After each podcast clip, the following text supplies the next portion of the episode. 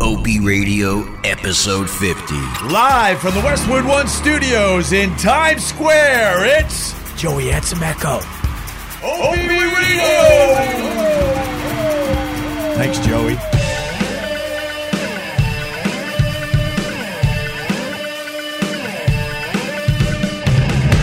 I'm in the lounge here at Westwood One, uh, waiting for one of my oldest pals. My God, I've known this guy for 20 years, Mike Sappho. 20 years in the making. We're talking about Stephen Lynch. I haven't talked to him in about, uh, I would say, two years. Really that close? I was thinking like seven years. No, he came in once, I think, maybe once or maybe twice when I was at SiriusXM.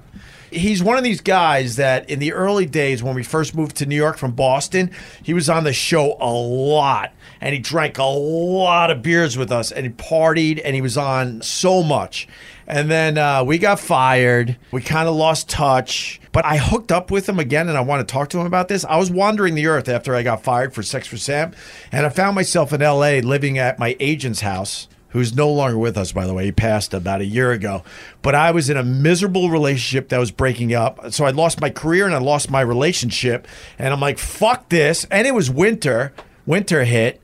Uh, so I, I went out to LA and I was living out there for I don't even know at least at least a month or probably longer and I was using it as a home base. I went up to uh, San Francisco. I did the drive up the Pacific Coast Highway to see Jim Norton back in the day when we all got along. And then I flew back to LA. And then I'm hanging out at the comedy store. And across the street at, um, I forgot the, uh, uh, the House of Blues, I think, is across the street from the comedy store. I see uh, tonight Stephen Lynch. I'm like, that's my old pal that I haven't seen at this point for a year or two.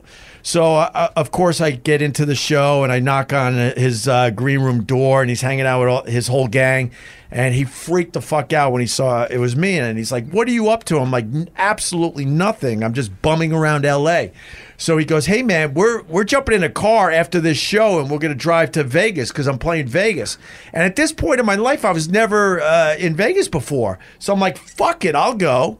And uh, so then we went to Vegas, we partied there and hung out.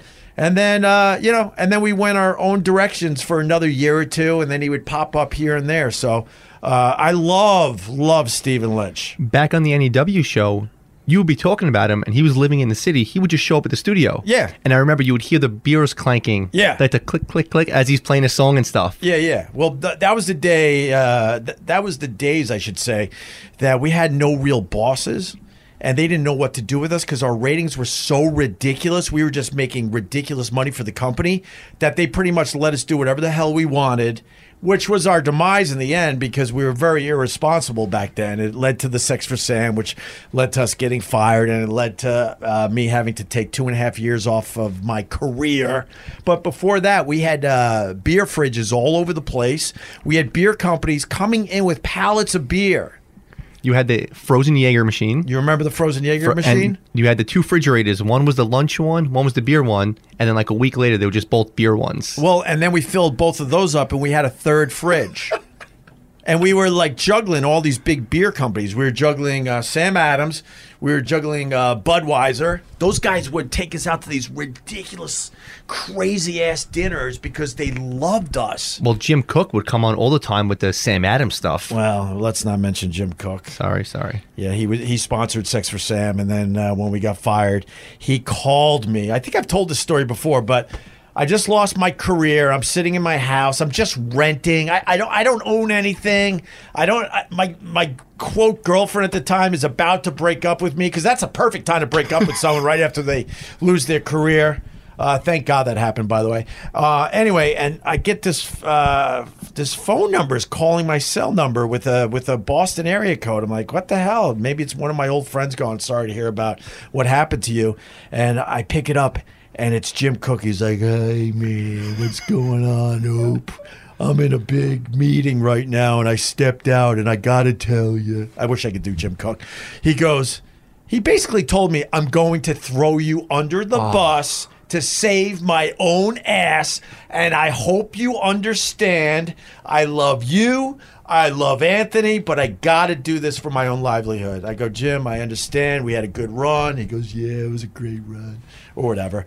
And then he hung up, and I've never talked to him again. And when you did the show with Rob O'Neill from Dempsey's, Yeah. Enda is a good friend of him. Yeah. and he said he goes, "Oh, he loves you guys." You know what I mean? yeah. So he's no, still, I know he still yeah. loves me, but uh, I saw him walking in uh, Manhattan a few years back. I was on the east side. I think I was heading toward the tunnel to go, to go to Long Island or something, and I saw him, and he was with a, a, a some kind of executive. They were dressed really nice, and I'm like, that obviously there's a big meeting going on.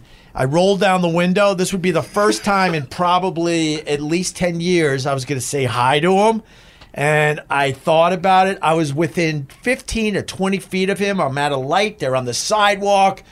And Mike, at the last second, I was like, you know what? I can't fucking do it. And I just rolled up the window and never said hi to him. Why bad memories or? I just, I just felt like, you know what? Uh, n- not the time and place. I'm kind of in traffic, stuck at a light, trying to get to Long Island. It's the quick hello, and as he drives yeah, away, yeah. I should have done it because he would have been like, oh my god, what the f? So. But that was the uh, the culture of NEW. It was absolutely crazy. Yeah, we had three fridges in the end, all filled with beer, and then we hired shot girls for the Friday shows. and the GM at the time, Ken Stevens and Jeremy Coleman, who was the PD, they're just looking at us like we can't stop this. We can't stop this train. You know, obviously it's working, so we should just shut our mouths and let these guys do their thing. Uh, we had foosball tables. Uh, you had a pinball machine that you pin- broke. well, the pinball machine I broke. It was a uh, a vintage Rolling Stones. Rolling Stones, right? I You think know, so. you're a super. Yeah, but I fan. don't, I'm not a music guy, so. I think it was a. The Oh, was Roll- it Kiss? I think it was the the Rolling Stones pinball machine. Very very rare. That uh, what's his name? Al Dukes. Yeah, Al Dukes, who's, who works for the fan now.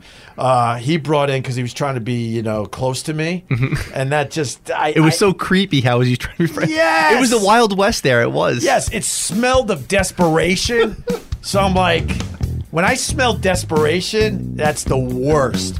So right in front of him, I took a sledgehammer and, and I, I busted this vintage uh, Rolling Stones pinball machine. You are correct, sir.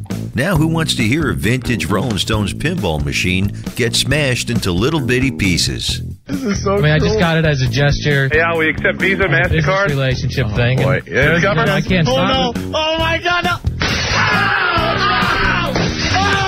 Oh my God! Oh, That was cool because I remember back then going back to Lynch.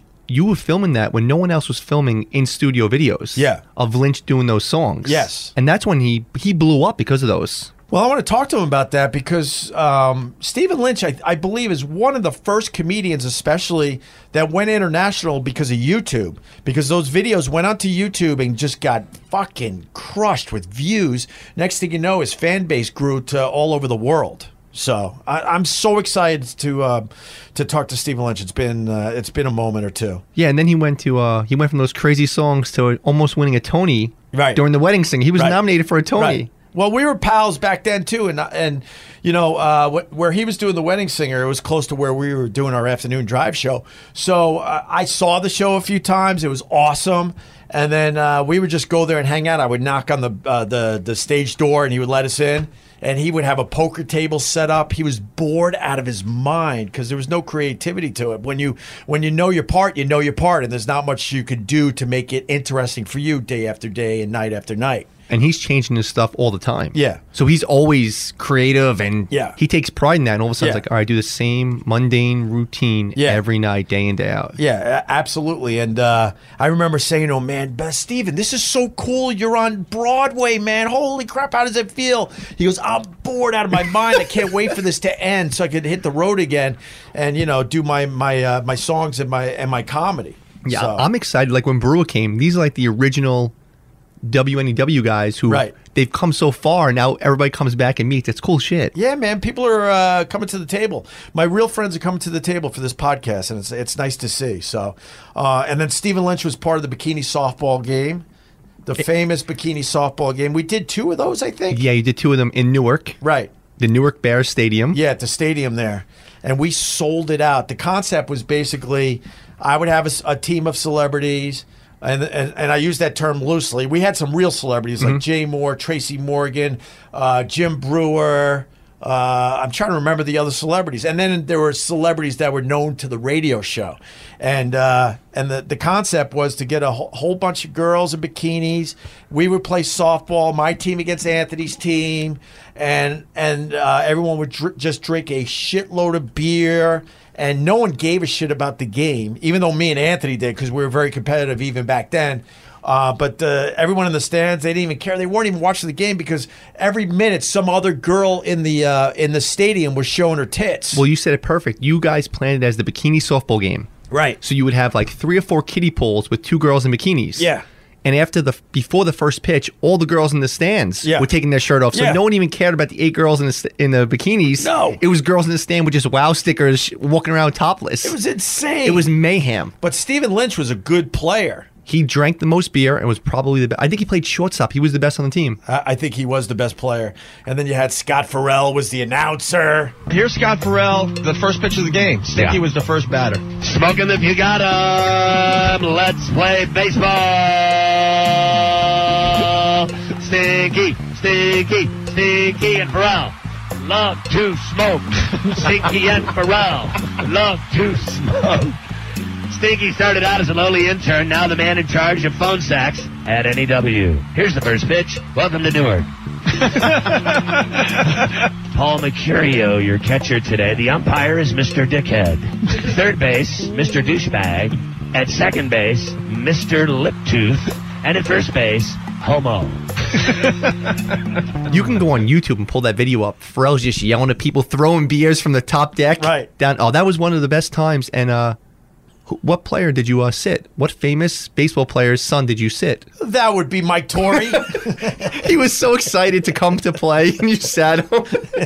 and who um Mike Torrey, yeah, Joe Torrey's son, and uh, he just wanted to be a big part of the uh, the O and A action back in the day. and so did Rick Cerrone. Rick Cerrone Rick loved you guys. Cerrone, Yes. that's right.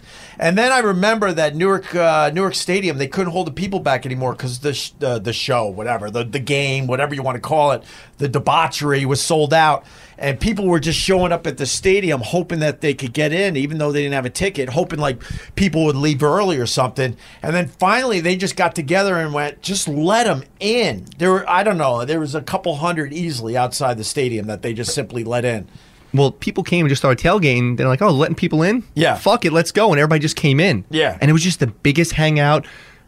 I don't. You were obviously playing. There was no fights. Everybody was just hanging out, having a great time. Oh no, man! It was a it was a great O and A community. Everyone got along. Everyone got wasted. Everyone got to see a lot of tits. A lot. Tracy Morgan trying to get girls pregnant. It was a great day for everybody. Well, Tracy Morgan uh, w- was walking around pretty much in just his underwear, going, "Oh, it's- I'm gonna get a girl pregnant." he was by far the funniest guy I've ever seen, not on a stage. He was- not on a stage. Remember that when he's just holding court. He was in the locker room at that at that uh, bikini softball game. Had a crowd around him. He's just improving, and people were just on the floor. They were laughing so fucking hard. was he popular? Because I don't remember him being huge back then. Obviously, he's huger now, but was he big back then? Yeah, he was big. He was already on SNL, I believe. Yeah, he absolutely was big. But I, I went on a movie set. What was the movie that uh, Tracy Morgan was in with uh, Bruce Willis? The cop movie. That's 2010's Cop Out, directed by Kevin Smith. Yeah, yeah. Kevin Smith uh, didn't, you know, uh, did not like Bruce Willis. Okay. But anyway, in between shots, they were filming a car scene. Uh, and Tracy Morgan, as they're setting up the car and wetting the street to, ma- uh, to make it look cool and stuff, he is cracking everyone the fuck up, just just making up shit as he goes. People are once again laughing, pretty much not doing their jobs. And after the fact, I uh, my I think it was my wife. My wife goes, you know, while Tracy was holding court, Bruce Willis was trying to get attention. He was pretty much two feet away from you, and no one noticed because that's what Tracy is uh, capable of doing. He, he he had everyone's attention He's so- to the point that Bruce Willis was like, "Fuck, I can't get in on this." He wanted to get in on it because he felt the energy of the moment that he just walked off. That's what I was gonna say. He's energetic. He's infectious. So whenever he talks, the circle comes around him. and They love him. Tracy's the best. Yeah, Tracy is amazing.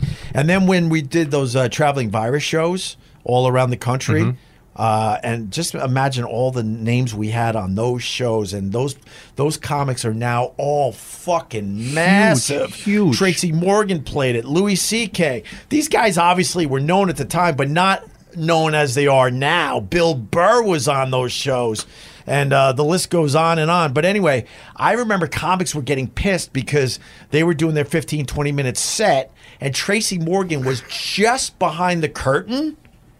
And uh, I don't want to name names today, but uh, s- a couple of comics were getting mad because Tracy was holding court right behind the curtain as people were doing their sets, and we were laughing so fucking hard once again At Tracy. Oh. At, at Tracy, just improving, just fucking making shit up as he a- as he went.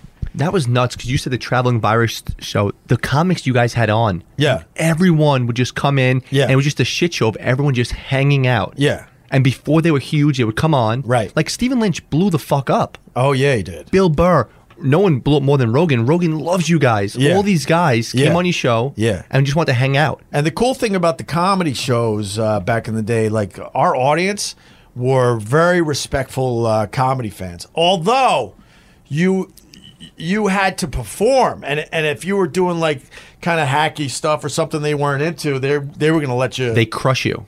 were gonna let you have it. Uh, That always made people nervous because comics would come on and they were like, "Fuck, we have to go perform." Are the well, the other pest's going to be out of control? Yeah, And- no, but no, no. they didn't. If you were good, they they no. loved you. Oh no, they gave you some love, you know. But unfortunately, that whole Philly incident with Bill Burr, which blew up Bill Burr big time, that was not Bill Burr's fault. They went after Don Herrera.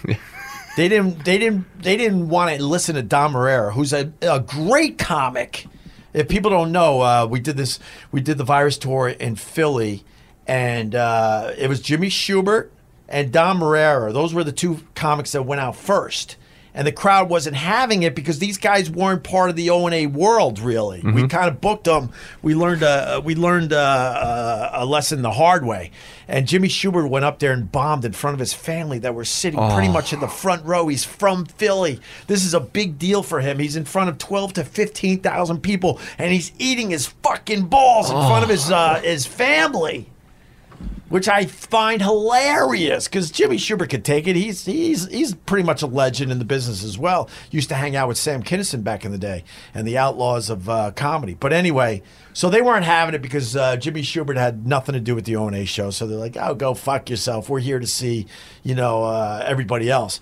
And then uh, Don Herrera came out next, and they and another comic that wasn't part of the O and A world, so they, they they didn't give him shit. And I remember standing next to Bill Burr. He was going to go on third, and he's pacing with that fucking red hair and that Irish temper. And he's like, These fucking guys aren't going to do this shit to me. He was out of his fucking mind. And, and he and he was sure that they were not going to take him down like they did Jimmy Schubert and Don Herrera.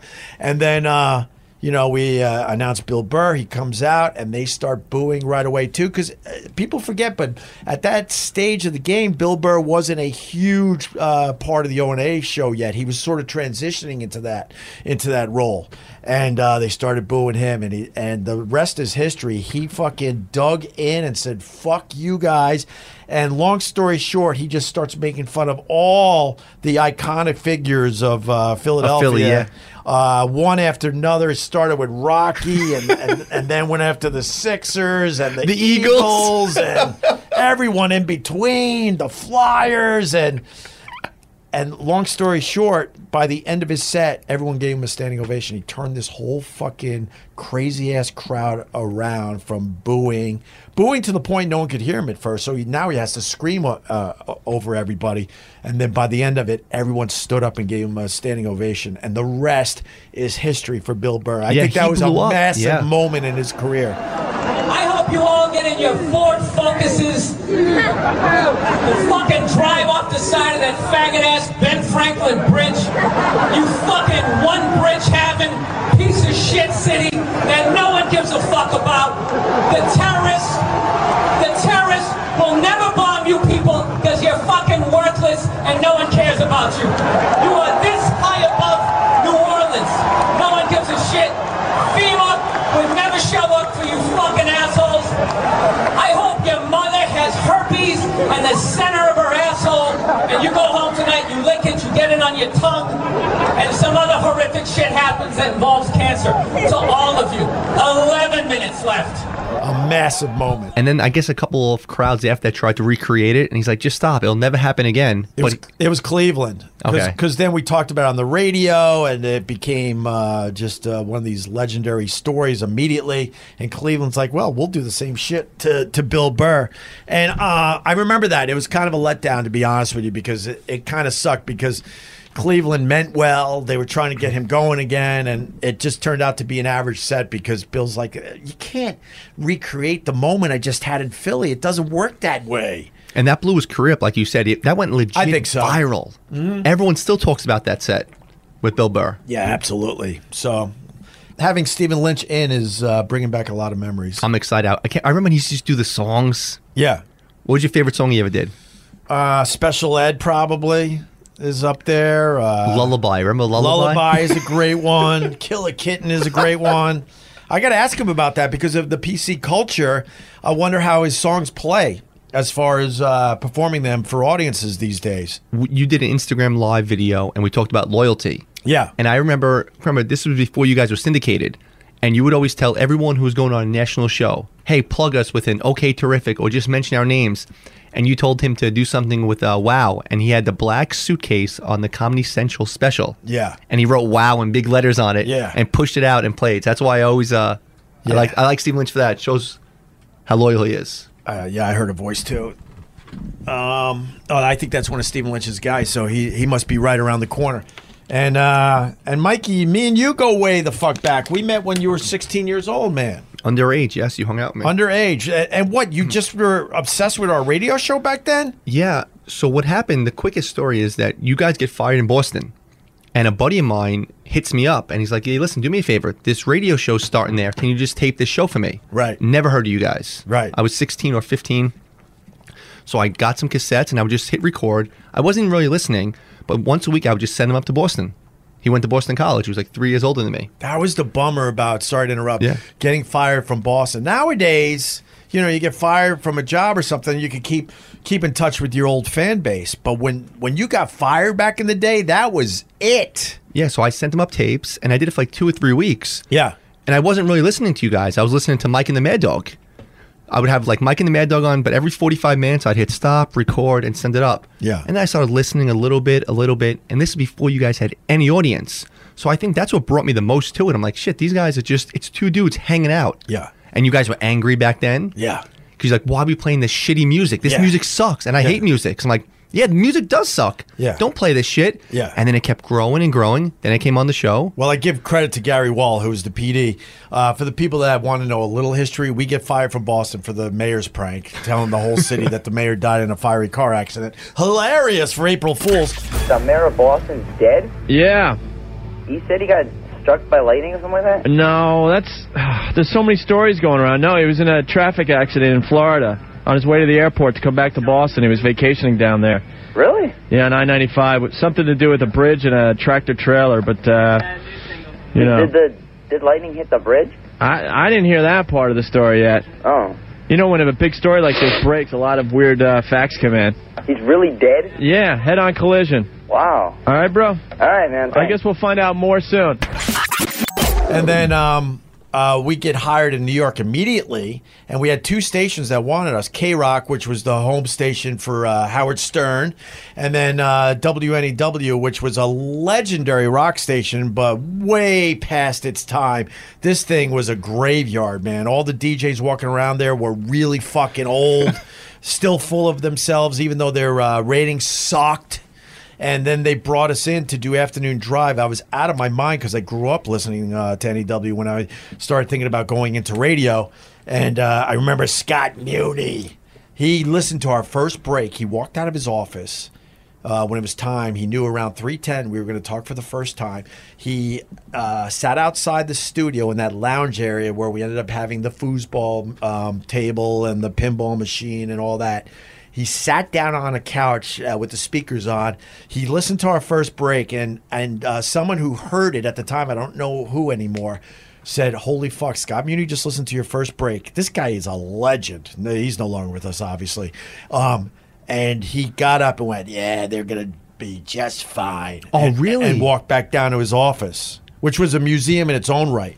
He had rock uh, memorabilia in that freaking office. When I was sitting there and talked to him, it was just ridiculous. Old Beatles stuff, right? Everything. Oh, this is a drumstick from Keith Moon. He autographed it. It's like on the floor.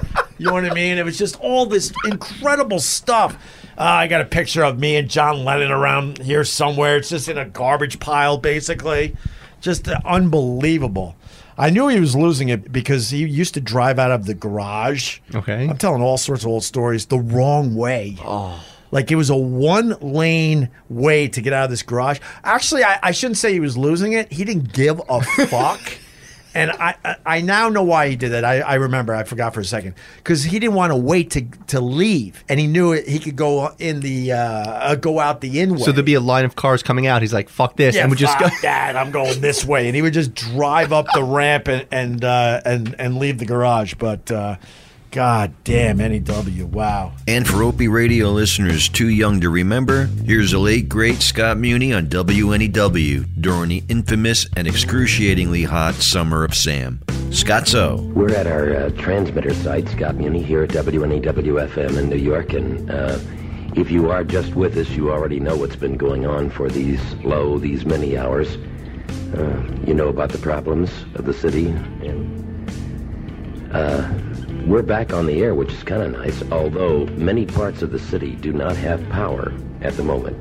Another historical event for New York City that'll be written about and talked about and uh, motion pictures made about albums, and no doubt there'll be a song. Someone right now is writing the song, The Blackout of 77. Who was the, oh Carol Mil- Miller? She's the one who hated you guys. Yeah, well, cause uh, well, I, I respected her more than any of the other guys because all the other old uh, uh, DJs, they back then it was faxes, and because we came into an environment where it was a an audience that was very used to those jocks in NEW, um, that they hated me and Anthony because we were so different and new and way younger than the DJs uh, that they had there. So. Um, if, if you weren't a fan of O and A, and you shouldn't be, because most people didn't know who we were at that point. We came in cold. That's why our rise to the top is pretty fucking amazing if you think about it. Nowadays, because of the internet, you know, people know you in other other cities and other markets. But anyway, um, they would get these hate faxes from uh, the audience, like, "Who are these fucking guys, Opie and Anthony? Tell them to go back to fucking Boston." Even though we are we're we say New Yorkers, but we're Long Islanders. But you know, New you know New York area. Stephen Lynch, my God, yeah, Stephen, Jesus Christ, look at you, What's up, buddy? dude, you you don't, you don't age. Come in. Come on How's it in, going, What's up, man? bud? I gotta, I got. We already started the podcast because I, I gotta explain everything to you. Come on in, man. Oh, all right. Come on in. You met Rod? Uh, come in, Rod. Rod, come on in, buddy. You know Rod. Because I'm talking to you for the first time in a while. Yeah. Uh, we're telling all the old NEW stories. Oh, All the NEW stories and all the drinking we did and the partying and the bikini softball game and uh, there. Softball game. Oh. Uh, that wasn't too uh, distracting there, Mike. And Mike is my producer. He produces the podcast, and he met me when I was uh, when he was 16 years old at uh, WNEW. He used to come in, and now fast forward a, a mere 20 years, and now he's uh, producing the podcast. Now he's running the show. Yeah, now he's running the fucking show. I'm proud of you. Yeah, Uh, let You've me come turn- a long way. Are Thank you. Let me turn down your mic there a little bit. so I, I was just you tell- saying I'm shouting into the microphone? It's okay. I'm, I'm just so excited. It's been so long. I, I, I, I- haven't seen you in so long. and you don't age. I hate you. What are you talking? I You just let me don't tell you something. age. I just got back from the doctor. Uh oh. Fingers up the ass. First time. First time finger up the ass. Yes. Wow. I wasn't expecting it. Oh. I thought you had I was going in to ask for some medicated shampoo. Seriously. Why you need? And they're like, well, let's do a medicated physical shampoo? while we're here. Wait, I'm gonna stand up. Why you need medicated shampoo? Ah, Get the fuck. You know, outta here. You're good. psoriasis. Oh, okay. And you got the finger. s- they drew blood. I wasn't expecting that. I hate the needles. Right, right. And then she's like, "Well, turn over on your side." I'm like, "I guess this is happening now." all right, all right. It's a little and I weird. swear to God, I, I was this close to doing the Chevy Chase. I love parade, or whatever he sang. No, Moon River. Oh, Moon That's River, it. right? Moon River. Yes, Yeah. Ah. I remember you. Yeah, man. You've been around uh, Stephen Lynch for a while now. That's Very good. long time. Uh, Did you feel a little? Did did it move a little bit? No, it it was over so fast. Really? But you, but you, could- but you understand butt play. I think. I think when you get, I think when you get the finger up your ass, you understand butt play. It's not, it's not my thing, Stephen Lynch. Relax. Okay. But, but when you get the two fingers, you're like, I think I understand this a little bit more. There's a little tickle. There's a little tickle, right? Here, talking to that mic. Wait a minute, you've had this done? Oh, hold on. I got to turn your mic on now too. We're. Uh, Am I the last There you man standing? My girlfriend is a nurse, so oh, so you make it part of the fun. Well, she had to practice. all right. Oh, all she, right. she practiced on you? yeah. I didn't. I didn't really want to do it. All right. And and, and it's squishy. It was squishy. It's still squishy, to be It's still- honest with you. I know like I'm not, you know, I'm a little uncomfortable right now. It's squishy. I was not expecting that to happen today. I really just wanted some shampoo. But was he happy with what he found in there? Apparently, Okay. All there right. was no alarming look or Right, you know, right, like right. there was no uh oh, Yeah. D- do you think? Uh, do you think? or or lingering, you know, eye contact. Yeah, yeah, which yeah. would have been even worse. I I have a theory about like that. I think I think guys. Is it a? It's a a, ma- uh, a male doctor. No, it was a woman. Oh wow! And it didn't move. I know you think What's wrong with you? it happened so fast. Like, I was I was really just getting my mind around the idea that it was hey, and there it was. And it was over that quickly. Right. It was like just one one and done. Bam. oh, you're lucky. I had I had a. I know it's an old gag, but I had a a, a doctor with thick fucking fingers. yeah, Big Oh, sausage. yeah, fuck yeah, man! You had a. a and, and and does she have to cut her nails down? Dainty fingers. I don't know. I, Vincent Pastore, big pussy, just reaching up into your asshole. Wow, Yes, this I, I think I got off pretty easy. Yeah. Yeah. Yeah. Yeah, absolutely. Because you got two thin female fingers. Uh, hopefully, she. I'm gonna cut be her honest. I think it nails. was. I think it was one finger. She went one finger. I'm telling you, I really got the VIP treatment. Wow, good. Either for that, you. or I have ass cancer, and I'm never gonna find out. right. That's probably more likely. You I know- gotta, you know what? I gotta go back. I gotta tell her to do the second finger this time. I, I was uh, I was thinking to myself how this would go today. I, I didn't expect I didn't think we'd be expect it to start talking about this way. Just b- butt fingers right from the start. But you're one of those guys like I I I, uh, I I don't have to see you for years, and we just pick up kind of where we Yeah. where we were. We've always talked about Right. fingering our Fingers up assholes. the ass. but the NEW story, I just got to finish. So when we went to NEW, me and Anthony were the new guys, and it was a Yeah. rock station with these legendary uh, jocks, and they knew if we were successful, their jobs were going to be fucking done. So they would hang up faxes all around the studio of all these people hating on us. You know how people talk about Twitter and how it's a terrible place with all the hate. Right. Back then, they did it with faxes. And these fucking DJs would hang it up like like we didn't have enough pressure already coming into New York City. Right. No one knows who the fuck we are. We're trying to get this show off the ground, and they're leaving uh, these these faxes like Opie and Anthony. Why don't you go fucking back to Boston? Even though we were from Long Island, and long story short, uh, the rest is history. We we kicked ass. Oh, you were talking about uh, Carol Miller though. She was the only one that confronted us uh, face to face. That's why I, I, I respect her. About what? Uh, she was like, she told us that it was all about the music. It was all about the music. and then she's like, I'll do it my way and you guys do it your way and we'll see who wins in the end. Oh boy. I'm like, all right, we'll take that fucking Oh, bet. boy. Because she really believed playing like uh, Rod Stewart, Do You Think I'm Sexy for the 10,000th time Right. is going to really get that audience going Yeah. and and and we had so many confrontations. She she would leave and come back from uh, CVS or Rite Aid and throw douches at us and stuff.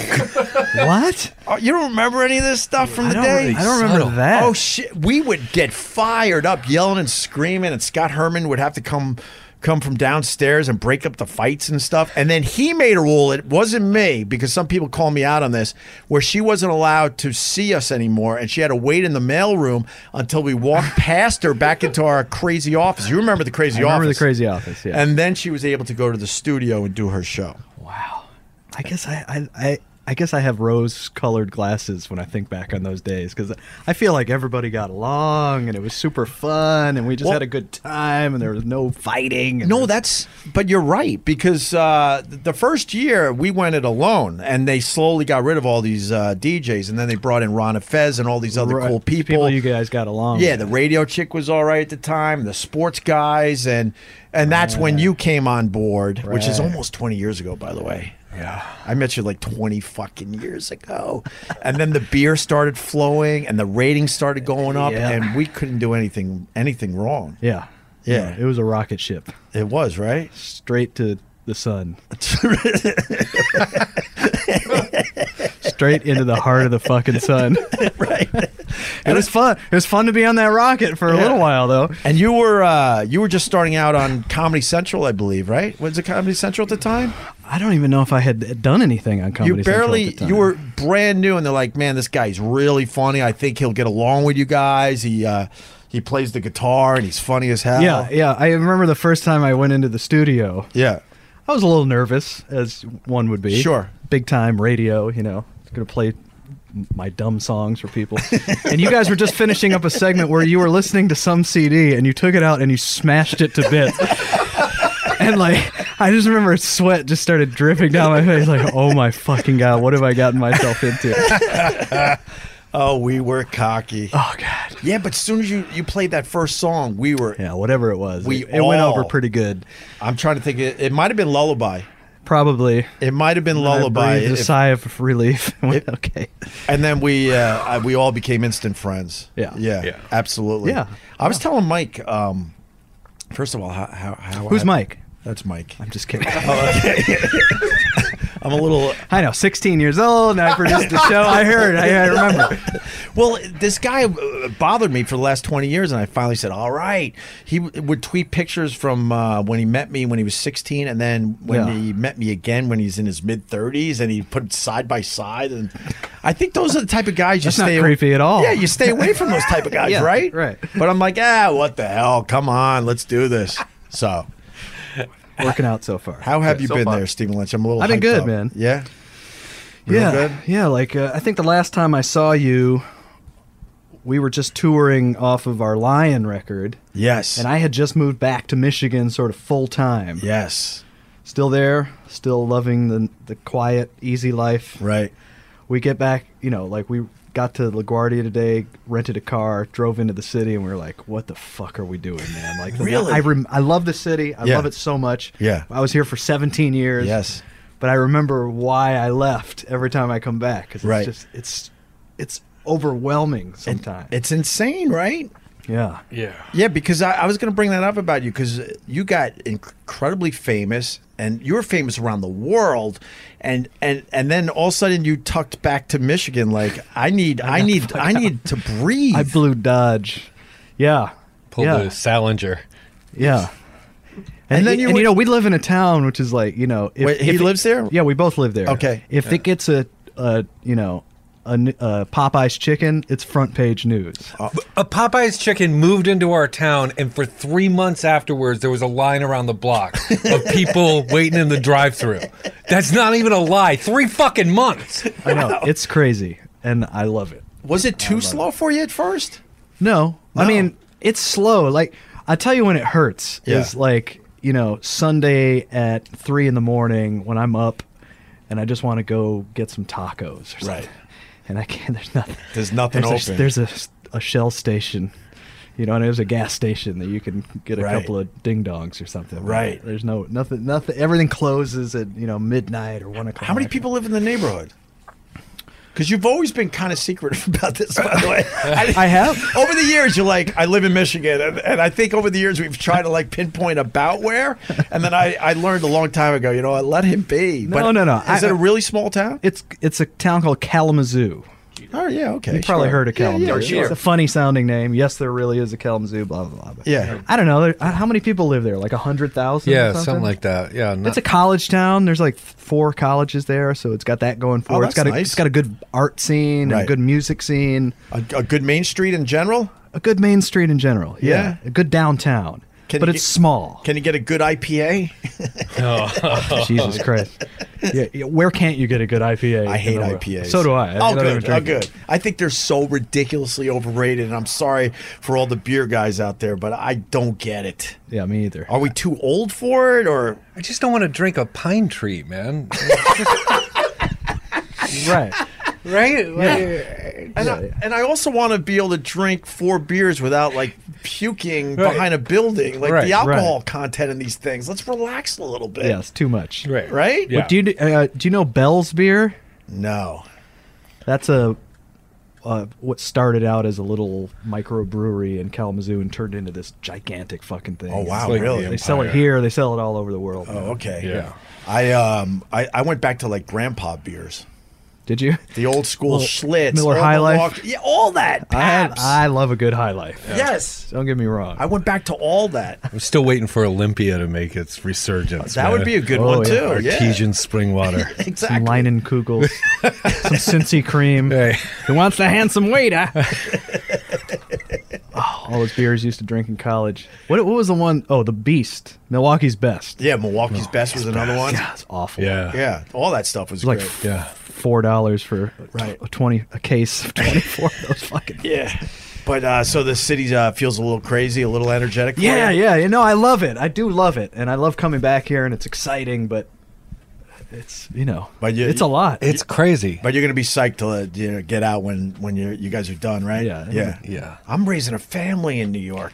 That's I don't even know how people. Do I that. don't know what I'm doing. I mean, I know what I'm doing as a parent, but I'm like, is this smart? Like, I see 12 year olds on the subway and they're way too mature, and my kids are starting to get up there. I got an eight and a six, and I'm like, it's only a few years away that I'm supposed to let them on the subway by themselves. Uh-huh. Yeah. They grow up way too fast. I don't know. I don't know if we're d- doing this right. If we should move to a suburb or something. Yeah, right. Shouldn't you be in like Morristown, New Jersey, or something by Somewhere- now? I would like that. yeah, but you got a nice place though. You got a I- I- I you got got a- a cool apartment. You don't want to leave that. I got a I got a really nice place. so I actually don't have to see anybody. I'm way up you, in the you sky. might as well be in a suburb in New Right. Jersey 'cause, you know what I mean. You got like three neighbors. It's not like you're in the tenements or something. Actually, uh, things have changed. I'm down to one neighbor. I got, I got pretty much the whole floor. got the whole floor to yourself. pretty much. And Oh. I'm waiting for I'm waiting for the last place to become available. I'm knocking that wall down, and then I'm moving the podcast over there, and then I don't have to leave my house at all. Right, just the whole building. Yeah. Um, but I, think you're fine, then. Well, it's my wife. She wants to stay. I, I would love to get out of the city, but she uh, Really? she's from Philly and she she likes the the energy of the city. I get it. You get it. I totally get it. Yeah. Do I you loved remem- it too, but Do you miss Broadway? I mean, I only did it once. You know what I mean? It was But not you like were great at it. Well, thank you, but it, was, it wasn't like it was my life's work. You know what I mean? It was just something I tried once, and it was super cool, and it was fun. and Yeah. all the people were really amazing. But Yeah. no, I don't really miss it. Do you remember us uh, knocking on the, the, the stage door? Well, We went to your show a few times, and then because we were close, our show uh, broadcasted close to where you were at, we would come visit you, and you had that. Remember, you had the poker table. Oh yeah. And I remember. Uh, Do I remember? that was a supplemental income for me. Oh, really? You're good at poker? I'm pretty good at it. Yeah, Yeah. we played for every day we played. Yeah. and I was s- smoking in there. Like Yeah, you they they pretty much had to, like that dressing room. They had to demolish it when when we were done with it because we just drank and smoked and played poker in there the entire time. Right. Yeah. God, it was terrible. But yeah, yeah, I remember you guys coming by. Well, well, the best part about it, um, I, I would I would talk to you about Broadway. I'm like, this how cool is this? You're on Broadway, and and I remember you telling me how bored you were because because it was the same Well, you- sh- s- yeah. same shit day after day, night after night, and Yeah. obviously you're you know a touring comic, and you could change things up uh, whenever Right. you feel like it. And I remember telling you something like. Well, at least you get to improv a little, and I forgot what it was. I think you had to fall in a dumpster or something. I'm like, you obviously improv that tonight because you're. He goes, and you go, nope, every fucking night, every yeah. night. It's not a n- yeah. There's no room for improv when None, you're doing the right? same show every night. And in fact, they will fine you if you improv. Really? Yeah. Like I had a f I had some friends come in from out of town, and I was like, all right, yeah, I'm gonna do some shit for you guys tonight. Like, and I think I like pulled my underwear down or so, like made a really obvious moon situation. and Yeah. I'm pretty sure I got fined for it. that night. like you can't fuck around, man. They want this. They want the show to. I, and I get it. They Yeah. want th- everybody who comes to have the same experience. You know, you don't want you fucking around on stage. Put a fart machine in that dumpster, which I did just to try to make the girl laugh when she was singing. I, you know, sometimes you can't help yourself, but yeah, like the first couple of months, it's super exciting, and it's Yeah. like, holy shit, this is like people dream about this. And Yeah. it's, oh my god, it's amazing, and these crowds, and this orchestra, this giant orchestra, and you're singing with the Yeah. cream of the crop of these talented kids who sing and dance and act and do characters, and they're all fucking super talented. And then like month three sets in, and you're like, I got it. All right, it'll still be fun today. I, I only got one show today. I don't. At least I don't have two. And then by month four, you're just like, put a fucking bullet in my head. I ca I got to do the same because it is. It's very repetitive. Yeah. And I don't know. Those guys are cut out for it because they're just they're professionals and It's a different muscle. and I was used to doing whatever I wanted on Yeah, stage. Improv. And fooling around with the audience uh, one I night. wanna- and if I want to change it up, I change it up. change I up wanna, the lyrics of your song. Yes, exactly. Right. So, wow. Yeah, yeah. So you, probably caught me right at the moment when I was like, "Oh God, you got to get me out of this." Oh, I, I guarantee I did. 'Cause I had, a, I had a conversation with you, and I'm like, wow, man, I thought Broadway would be. I don't want to. I don't want to seem like I was. wasn't, you know, Grateful. Of course grateful you about it. were. Of course I was. Yes, but you know, it it takes its toll, which is why I really admire the people who do it for years at a time. Right. Like, I don't know how the fuck they do that. Yeah. So tell me about the new music. Let's maybe get a song or two uh, out if, if you're up Rod for and I it. to play something for you. Yeah. All right. Is it off a, a new album that's not out yet, or We can do that. Sure. no? Whatever you want to do. Uh, yeah. Let's do some. Uh, let, let me grab my my fiddle. Is that thing in tune, Rod? Do you know? It, it was. Okay, while they get their instruments and tune their guitars and get all set up with mic placement and what have you, I'm going to call upon my friend the Cuban. Let's have one of those time jumps, Carl. I'm bringing it up to speed. Here we go. Hang on, everybody. Good. Hopefully, Joey did some kind of jump cut there, because now, wow, it's amazing. But Stephen Two Lynch is days back later. two days later. SpongeBob. I missed my shows. right. I, I hope Joey did some kind of sound effect that showed that we just jumped a little bit in time because because now these guys are back in studio with instruments I've never seen in my life. Yeah, there's a choir out there in the hallway. They're ready to come in, right? Rod, first of all, what is that? That is. Uh... That is a melodica.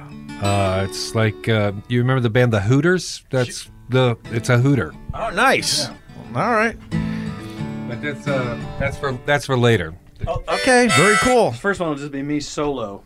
All right. So, uh, well, is this off the new record? Like This will be on the new record. Okay. Which uh, I don't have a date for yet, Oh. but hopefully soon. Um, I call this one Omaha, parentheses, Neil Young ripoff. Thematically, this one's a little more old school.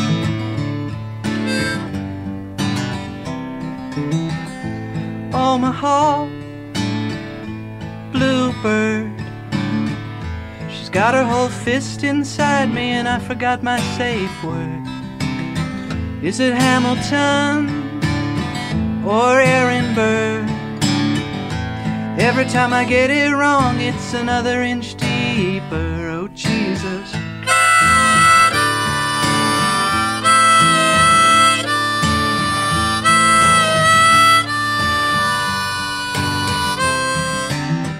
Is it Cumberbatch or Babadook?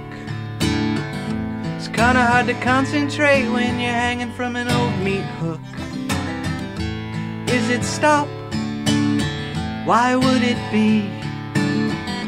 I asked her for a hint, but she just took a shit on me. Oh, Jesus.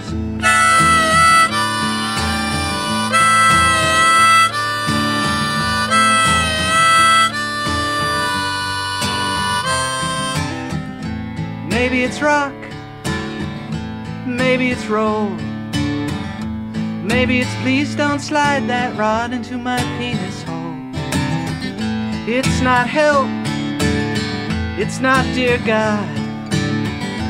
I found that one out when she hit me with the cattle prod. Oh Jesus. Now I feel so empty and torn up inside.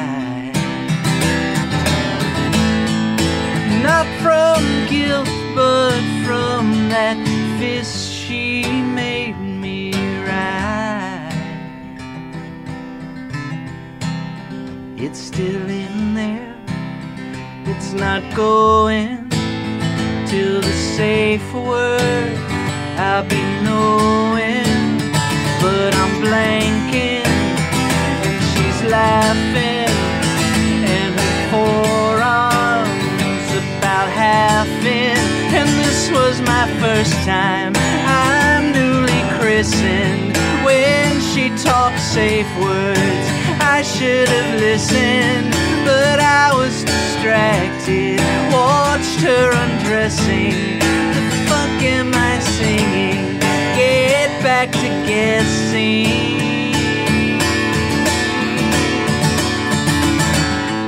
Is it whip? Is it plume? Is it chair? Okay, I know it's not. I'm just naming shit that I see in this room. I give up. SOS. She's got her high heel on my throat, and now I'm losing conscious. Wacky surprise ending. Because I've lost consciousness. I got it. I just realized that song fits in with the theme that we started the show. I was with. gonna say the That podcast wasn't even intentional. No, the podcast started with a finger up your ass. Uh, I'm not going to explain that if you're just tuning in, and uh, it ends with a fist. I mean, this is wonderful. Full circle. Full circle. I like that. Is that going to be off the new album? That's gonna be on the new record. Yep. And when is the new record coming out? Don't know yet. Rod, Don't it's, it's ready to go. It's in the can. are you going to have to go back No to the gas problem. station for a little while? Very good. Most probably. But it's ready to go. It's ready to go. We're just waiting on the record company deal to go through. Deal, record company You know, deal. it's a thing. You know what I mean? Like, Holy I, I don't even. It's weird because we're trying a new company and Right. stuff. So I don't know what I can say about it, but Can I I'm can I just ask you waiting for the this phone to ring. in a very um, um, just vague way? Yep. How do you, how do you make music? Uh, how do you make money with your music these days? I guess you got to tour it, right? Yeah, it used to be like, you know, you sort of tour to drum up interest in your records, and then people would buy your records. Yeah. And that's how you made your money. And now it's the opposite. It's like you make records so that people will come to see you perform. Oh my god. It's it's crazy. Do you do the merch thing? Some of these bands when I do can, yeah, Some, yeah, some of the bands do well on the merch side too. yeah. I find that if I like, I used to do the whole bit with like T-shirts and all the the whole discography, and Right. DVDs, but that's a lot for two people to carry around. So now we just sort of pick something like the latest thing we have out is the the special that we did a few years ago. So we bring that along, and even though nobody owns a DVD player anymore, people will buy it because I'll sign it, and Yeah. you know, it's just like more of a memento, Sure. memento from the show than. Than you know something they could probably just find on YouTube if they wanted to see. it. right. Uh, where where do they go to to uh, get your stuff, merch and and tour dates? and- StephenLynch.com. Still StephenLynch.com? Still there. Yep. All right- all right, very Tour cool. dates, all that good stuff. Okay, let's take a breather. Coming up, more stories and songs with Stephen Lynch. But first, go get him, Greg. Oh, is this an easy sponsor? I want to welcome Purple Mattress to the OP Radio podcast. I say it's an easy sponsor because I'm a terrible sleeper, pretty much like everyone. I mean, when you start talking about sleeping with people, you realize you're not alone. In my case, I uh, I just simply don't sleep the entire night, tossing and turning, waking up with a backache and neck ache. Look at Robert in the other room nodding his head. We're not alone in this. I set an alarm. That's a joke to me because I, I never sleep to the alarm. Uh, maybe I'll sleep to the alarm uh, maybe three times a year, tops. Tops. If you're struggling to get a good night's sleep, you've got to try a Purple mattress. The founders of Purple are two brothers who have been developing cushioning technology for 30 years on things like medical beds and wheelchairs. In 2016, they finally decided to use their patented comfort technology to create Purple, the world's most scientific mattress. How is purple different from other mattresses, you ask? Well, the purple mattress will probably feel better than anything you've ever experienced because it uses this brand new material that was developed by an actual rocket scientist. It was not like the memory foam I'm used to or you're used to. The purple material feels very unique because it's both firm and soft at the same time, so it keeps everything supported while still feeling really comfortable. Plus, it's breathable, so it sleeps cool. It ends up giving you the zero gravity like feel, so it works for any sleeping position. And here we go. 100 night risk free trial. If you're not fully satisfied, you can return your mattress for a full refund, backed by a 10 year warranty, free shipping and returns, free in home setup, and old mattress removal. You're going to love purple. I'm getting Carl one of these, and right now, my listeners, our listeners, will get a free purple pillow with the purchase of a mattress. That's in addition to the great free gifts they're offering site wide. Just text. You got to text. Listen up. Just text OPIE, O P I E, to 474747. The only way to get this free pillow is to text OPIE, E O P I E to 474747. That's OPIE to 474747. Thank you, Purple Mattress. Now back to Greg with his special guest. Couple songs? Stephen Lynch. If you want me to. Of course I do. OP Radio. The other thing about Stephen Lynch that I uh, noticed was you were one of the first comics to go international because of YouTube, right? Rod said, I think so. Yeah. it was just super lucky timing. Like I used to get uh, people used to tape shows, and I'd see him in the audience with a fucking red light on the camera, and I'm like, "What do you? Seriously?" Right. But then, like, they'd put it up on YouTube, and it would get all, like a million, millions of people would watch it, and then Yeah. the next shows I did were packed, and I was Yeah. like, "Oh, maybe this is a good thing." Right. Like this is. You bring up a very good point because there was a time for all uh, artists that if someone was recording the show, you, you know, they would pretty much get beat up. I mean, they were like, Yeah. "What? How dare you?" and they would throw you out. And then uh, the Grateful Dead embraced it, obviously, and then Pearl, Pearl Jam, Jam. early on embraced it, Yeah. and then people realized, "Wait, man, you know, if they, you know, film this and put it online, it, it could build the audience for 'em." Right. Then people collect them, they trade them, they talk about it. It just spreads more. Yeah. More of the of the gospel. You've, you went to Dead shows, right, over the years? No. Never? Uh-uh. Where, where you saw, er, they, they had a section where everyone would set up their equipment because it got completely out of hand and they had a whole section Yeah. for the people that were recording and they had state of the art stuff with Right. tripods that went 15, 20 feet in the air and all this stuff. Well, Pearl Jam was smart because they did it all themselves. Right. So they could control it. Right. Which is really what you want to be able to do. Yeah, I'm amazed by that band. You know, there was a time uh, that they, uh, I thought they went away after their success in the '90s, and I Right. remember reading some kind of article. I want to say Rolling Stone magazine, and they were talking about how Pearl Jam never went away. They No. just decided not to f- record any new songs or anything, and they Right. decided to be a touring band. No videos. No videos and had this massive fucking following and wh- that has now changed into a whole new right. thing. 'cause yeah, they're- they just sort of quietly kept selling millions of tickets every year. on Right. their- On their, giant tours. Yeah, not and you doing- didn't even know about it. No, not doing a lot of interviews or anything, but they had a fan base that just understood it and got it, and uh, and they controlled the whole thing, like you said, and then just became uh, What, became what they did was they monsters. weeded out all the people who would probably just scream Jeremy at them. yeah right Let's get rid of those fucking people. right. Let's bring in the people that just want to hear us play. Yeah. And they don't, you know, necessarily care what we what we do. I love going to Pearl Jam shows. Love it, love it, I don't love it. think I've ever been to a Pearl Jam. Really? No. You were. I'll tell you, if we're talking about music, you were the one who turned me on to Radiohead, and I thank you to this day, Yeah. Stephen Lynch. Love those guys. I was telling the story that uh, when I got fired from NEW for the Sex for Sam thing, I was wandering the earth for two years. Right. And do you remember when we hooked up in L.A.? Yeah. So uh, I'm in L.A. living for a month. I was just telling Mike Went to this whole Vegas. story, and then uh, I knocked on your your door like, "Hey man, You're I'm always here." knocking on my door. What the fuck is up with that? Opie's like your Larry from Three's Company. right? yeah, but like, I always- I, Kramer. I always liked and appreciated this guy. Yeah. And he did a lot for our radio show when we needed help. course I- We needed people to be loyal and help us. And uh, I knocked on the door and I'm like, hey, I'm in LA. And you're like, dude, we're going to Vegas tomorrow. You want to go? And at that point, I, I was never, I, I wasn't in Vegas yet. So I took the ride with some, Yeah. some of your old pals and we all went. You were and- still kung fuing across the country. all over the place. And you turned me on to the Bends by Oh, yeah. Radiohead, which That by rules. far is still one of my favorite albums of all time. Yeah.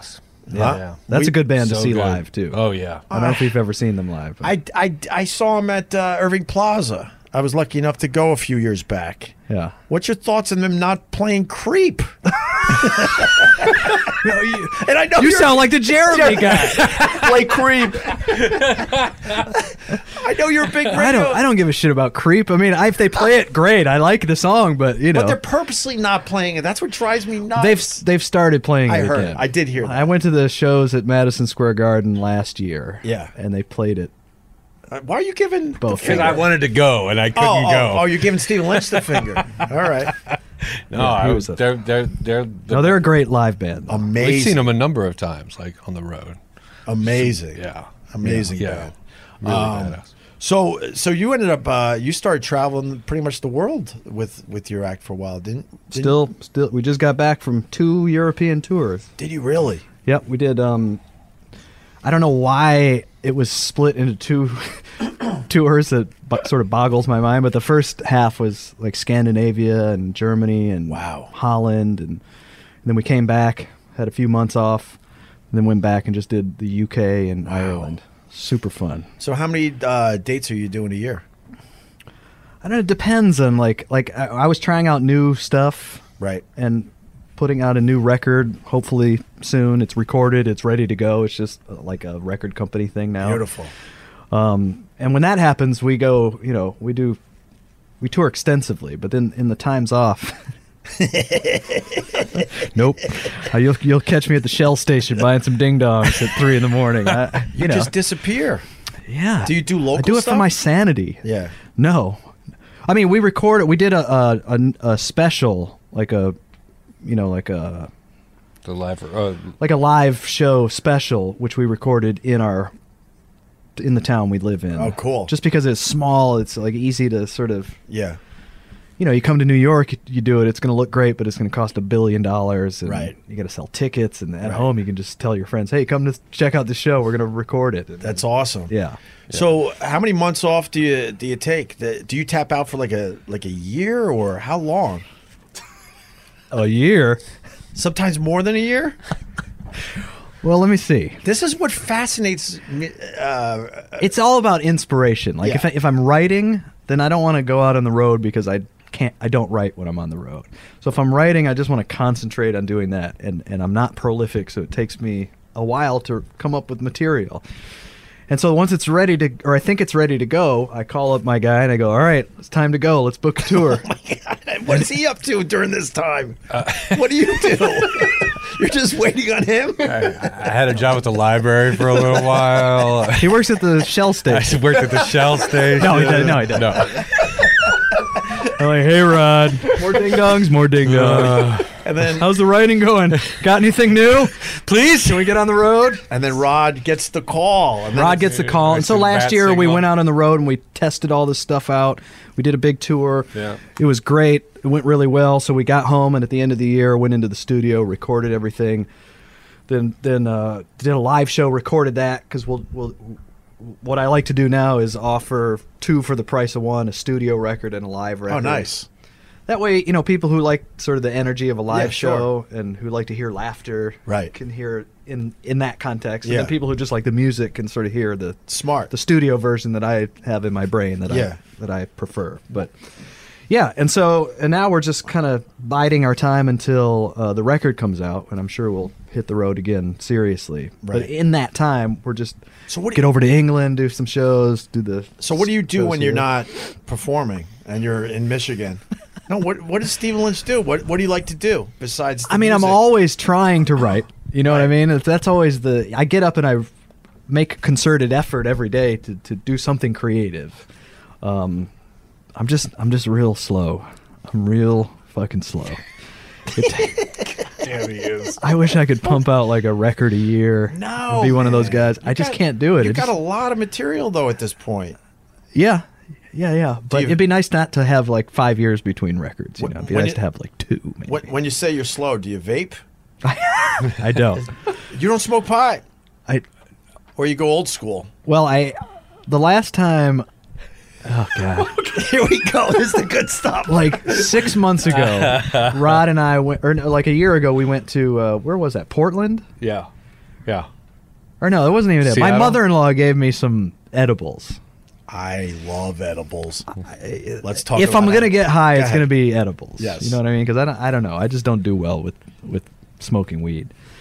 So one Sunday, I was like, all right, I got nothing to do today. Let me let me just take a little nibble of this uh, chocolate bar, and I ate a little square of it, and I felt pretty good, and I got a little buzz on. I was like, this feels really good. All right, I already know what you're gonna say. No, next. you're gonna you're gonna think that I immediately ate more and then got Yes. too high. No. Oh. The next week, I was like, well, I ate one square last week, had a good time. Let me eat one square this week. The new square was where all the marijuana was in the chocolate bar because I got higher than I've ever been in my fucking life. I, I even called, I texted Rod. I was like, Rod, uh, like, help. Like, I couldn't leave the couch. I was watching um, a Beatles documentary and all their teeth were freaking me out. Like, I had to watch what was that show? Shit's Creek. Shit's Creek. That's right. Something I'd seen before. Like I just felt comfortable with it. I was like, all right, you guys, Eugene Levy's gonna bring me back down to earth. Yeah. And he did, and I felt Nice. comfortable. And it, it, like four or five hours later, I managed to crawl off the couch and go to sleep. Steven used to call uh, smoking pot his uh, beef Mexi melt syndrome. Like you- you- he would say, we were, we were like you get in the drive-through of Taco Bell, Yeah. and you see Mexi melt on the menu, and you just go, "Oh, that sounds good," and then you buy it, and you take a bite, and it's fucking dog shit. right. so Right. And s- anytime. And, so then a month later, you go to Taco Bell and you see beef Mexi melt. You go, why wouldn't I have liked that? It looks delicious. I'll Yeah. just, let me get a beef Mexi melt. and you eat it, and it's fucking terrible again. And that's me every time I smoke weed. Like I'm like, why wouldn't I like weed? I like, you know, like I like to feel good. All my friends smoke weed. Let me get a Yeah. little high.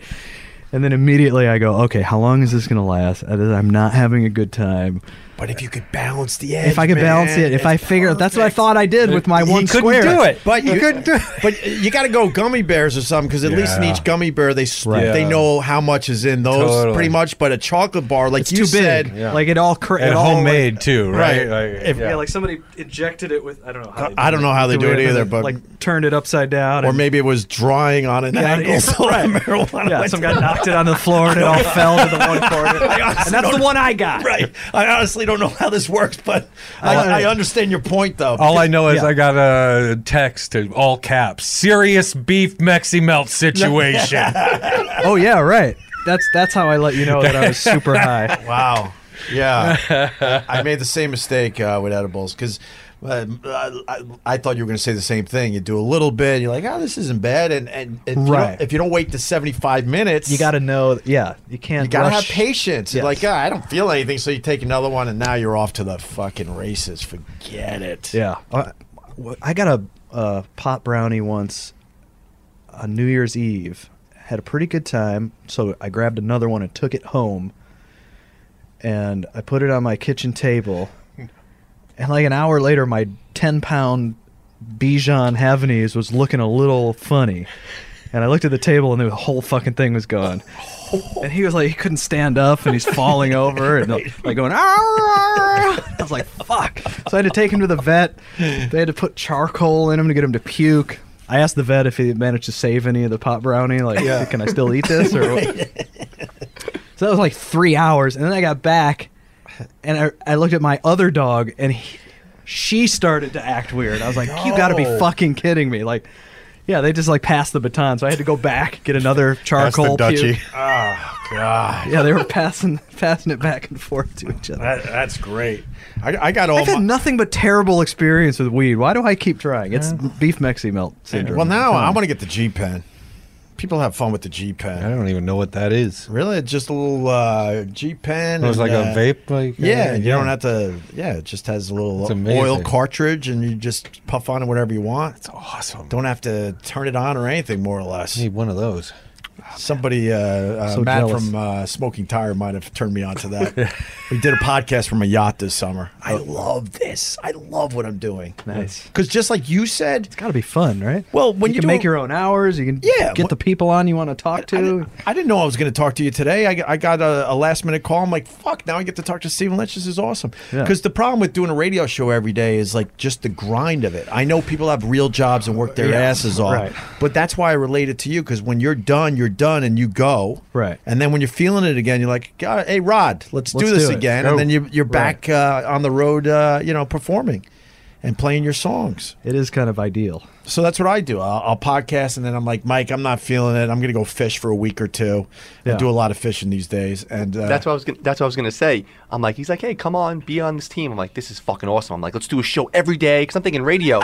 We bang You're all out ambitious. Young Mike is so ambitious. Like, ambitious isn't the word.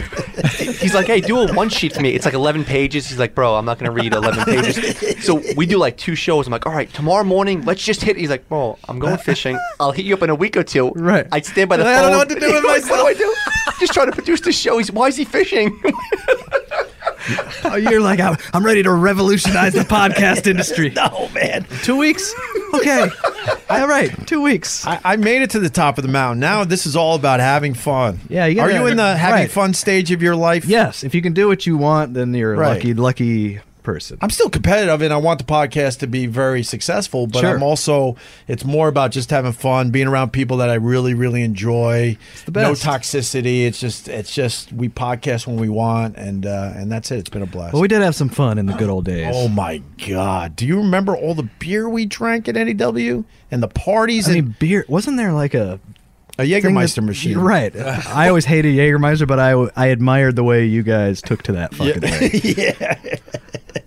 I was like, wow, they are really tearing this Jägermeister machine apart. Horses to a salt lake. Just What, Yeah. what I'm finding out is doing the podcast, I got a lot of newer listeners, so they don't even know these NEW stories. So I try to pepper them in. But basically, when we were uh, at NEW in New York, and then we got syndicated around the country, um, I I was in a bad relationship. Anthony was getting a divorce. Yeah. So after the show, we did not want to go home.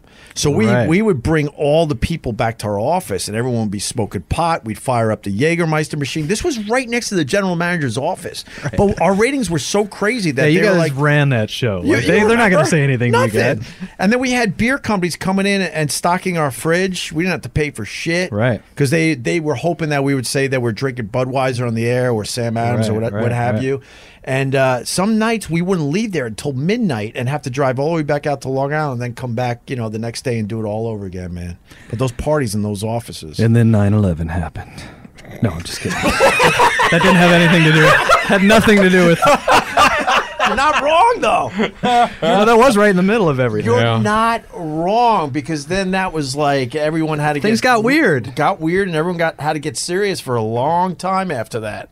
Didn't know what when to I should have said laugh. is Janet Jackson's nipple happened because then things really got weird. Well, what- that was a little later, but No, what really happened was we had a couple have sex at St. Patrick's Cathedral here in New York City. That's what happened. I can't believe that's even a thing. Like, who gives a shit about that? Like, why? Why was that a thing? I, well, because it uh, was just two consenting people having sex in a church. not Like, even the church; it was in the vestibule. in the vestibule. And and the guard that saw them didn't want anything to do with it. They're like, "Get out of here." What's up, uh, Paul?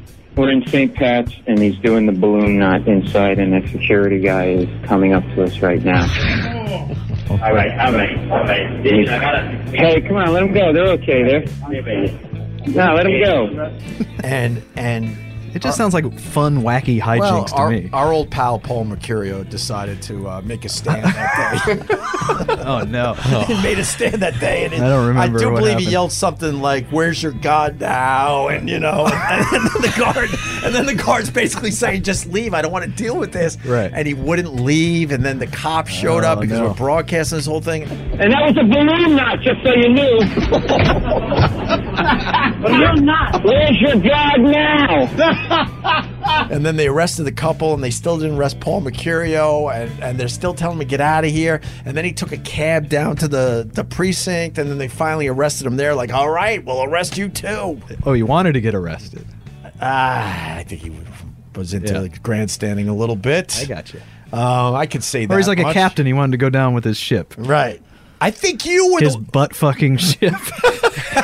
His butt fucking in a vestibule ship. Yeah, no, I was invi- I was one of the uh, like spotters. Spotters. Not yeah. that day.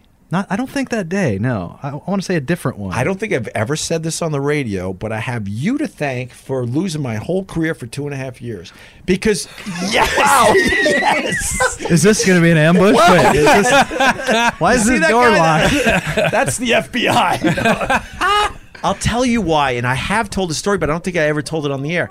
See, me and Anthony, even though we were shock jocks coming out coming up with these crazy ass things to do, we were sort of smart and knew where the line was. So we did the sex for was that the third annual? The one you got fired was the third one. All right. So we knew to uh, to get our friends like yourself, people that we could trust that could get out of uh, dangerous situations because we knew the bit itself was insane and Right. edgy and shocking. Okay. You had a show or something. You were you were supposed to be the spotter that day. And you you had to tap out for a gig. I mean, it happens all the time. So glad this is where that story is going. now. and, and we didn't know Paul Mercurio that well. He was just Oh, so starting. he to was a do- replacement. He replaced you, Stephen Lynch. Oh, I am and I thought we could sorry. trust him because you would have. It, when the guard said "Get out of here," I have no doubt in my mind Stephen Lynch would have said, "All right, come I'd on, have been let's get Mm-hmm. out out. of here." Wait, did I vouch for him? Uh, what do you mean? For Paul? No, Was it a- no, he was. No, of course not, because I Yeah, don't oh, even know him. okay, Okay, all right. So we w- last minute we needed someone to sub for you because you had a, a Ah, I'm bigger sorry about gig. Yeah, so I, I have you to play. If I had only not had a gig, I guess. you guys would still be on E WNEW. And we never, we never. Anthony would still be going through a divorce. Oh no, no, he took care of that early. Oh, yeah, no, I he took. You know, he took care of that early, and uh, somebody would have died from too much Jägermeister. Oh my god! it had to end, man. It had to. Of end. course, it had to. It had to come to an end. I've mentioned this in the past because a lot of the bosses at the time they were trying to calm us down a little bit. And I'm like, this is what the audience wants. I don't know what to tell you. We felt like we were on a runaway train and It we was couldn't a- stop yeah, it. It was like that. I, I was hoping it would last a little longer because we never got to that point in our careers ever again. We did okay after that at uh, Sirius for a little while, but when we got fired, Yeah, it's a different different feeling over there though. It was a different situation. Totally. It wasn't as dangerous because no. the radio is the radio. Yeah. It was a an institution. Yeah. Especially WNEW is Yeah. a fucking New York institution. yeah. And you guys came in and just fucking tore it apart. and kicked it in the balls. Yeah. and threw it down the stairs. Oh my god. You're right, 'cause It on seems sa- so eh, dangerous. Yeah, because on satellite, you know, if you were listening to our channel, you were paying for it, and you're like, no, I want to hear this. You This knew is- what you were getting into. You could say whatever you want. You Right. could almost do whatever you wanted. Yeah. Yeah, it was cool, but it was a different vibe. Yeah. It wasn't the same sort of sense of like what what you know like falling over a cliff or something. You had to listen because you didn't know what the hell was going to happen. Yeah. The one other thing we could certainly move on that uh, when we got fired at NAW, they put police tape up, and they went through our office trying to find I don't know what to this Trying day. to find the goods on you guys. I don't know, but no one was allowed in the office. The people that were Oh, uh, allowed to keep their jobs, they they had a guard at the door. I don't. I guess they were trying to find stuff that they could, you know, uh, pin on us because they knew technically we didn't break any FCC regulations. Right. Um, and then I remember They're when just we- looking for blow, weren't they? That's what they were looking for. drugs. Yeah. Who knows? Wow. Yeah, who knows? But then um, when they finally let us back in our office, it was destroyed. They went through that office. They they knocked everything over Oh. Your and dumped computers were everything out. blank. Oh my god, yeah, they took the hard drives for real. Yeah. They were they were searching through the hard drives. They didn't find you know they didn't find anything. So. Right. Anyway, Not that you know of. no, and I gotta say the uh, the last time I saw you live was Carnegie Hall Yep. when you fucking sang "Purple Rain." At Carnegie Hall. Legit though, I could have just retired there. That's what I'm thinking. That's Like, why I'm you know bringing what it I mean? up. Like, yeah, I that remember was you fun. standing on people's seats. I think you were walking the audience, just walking Yeah. on the back of everyone's seats, if I Yeah, remember yeah, yeah. correctly, with a wireless mic, singing "Purple Rain" at the top of your lungs. Cru- you crushed it. That was so much fun. you didn't. You didn't change the words or anything. You you sang it straight Yep. and destroyed.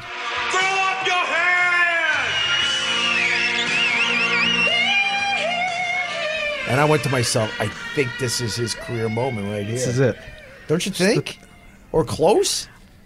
Yeah, I mean, I'm never going to top that. Right. That was just the best. Although, Give me one.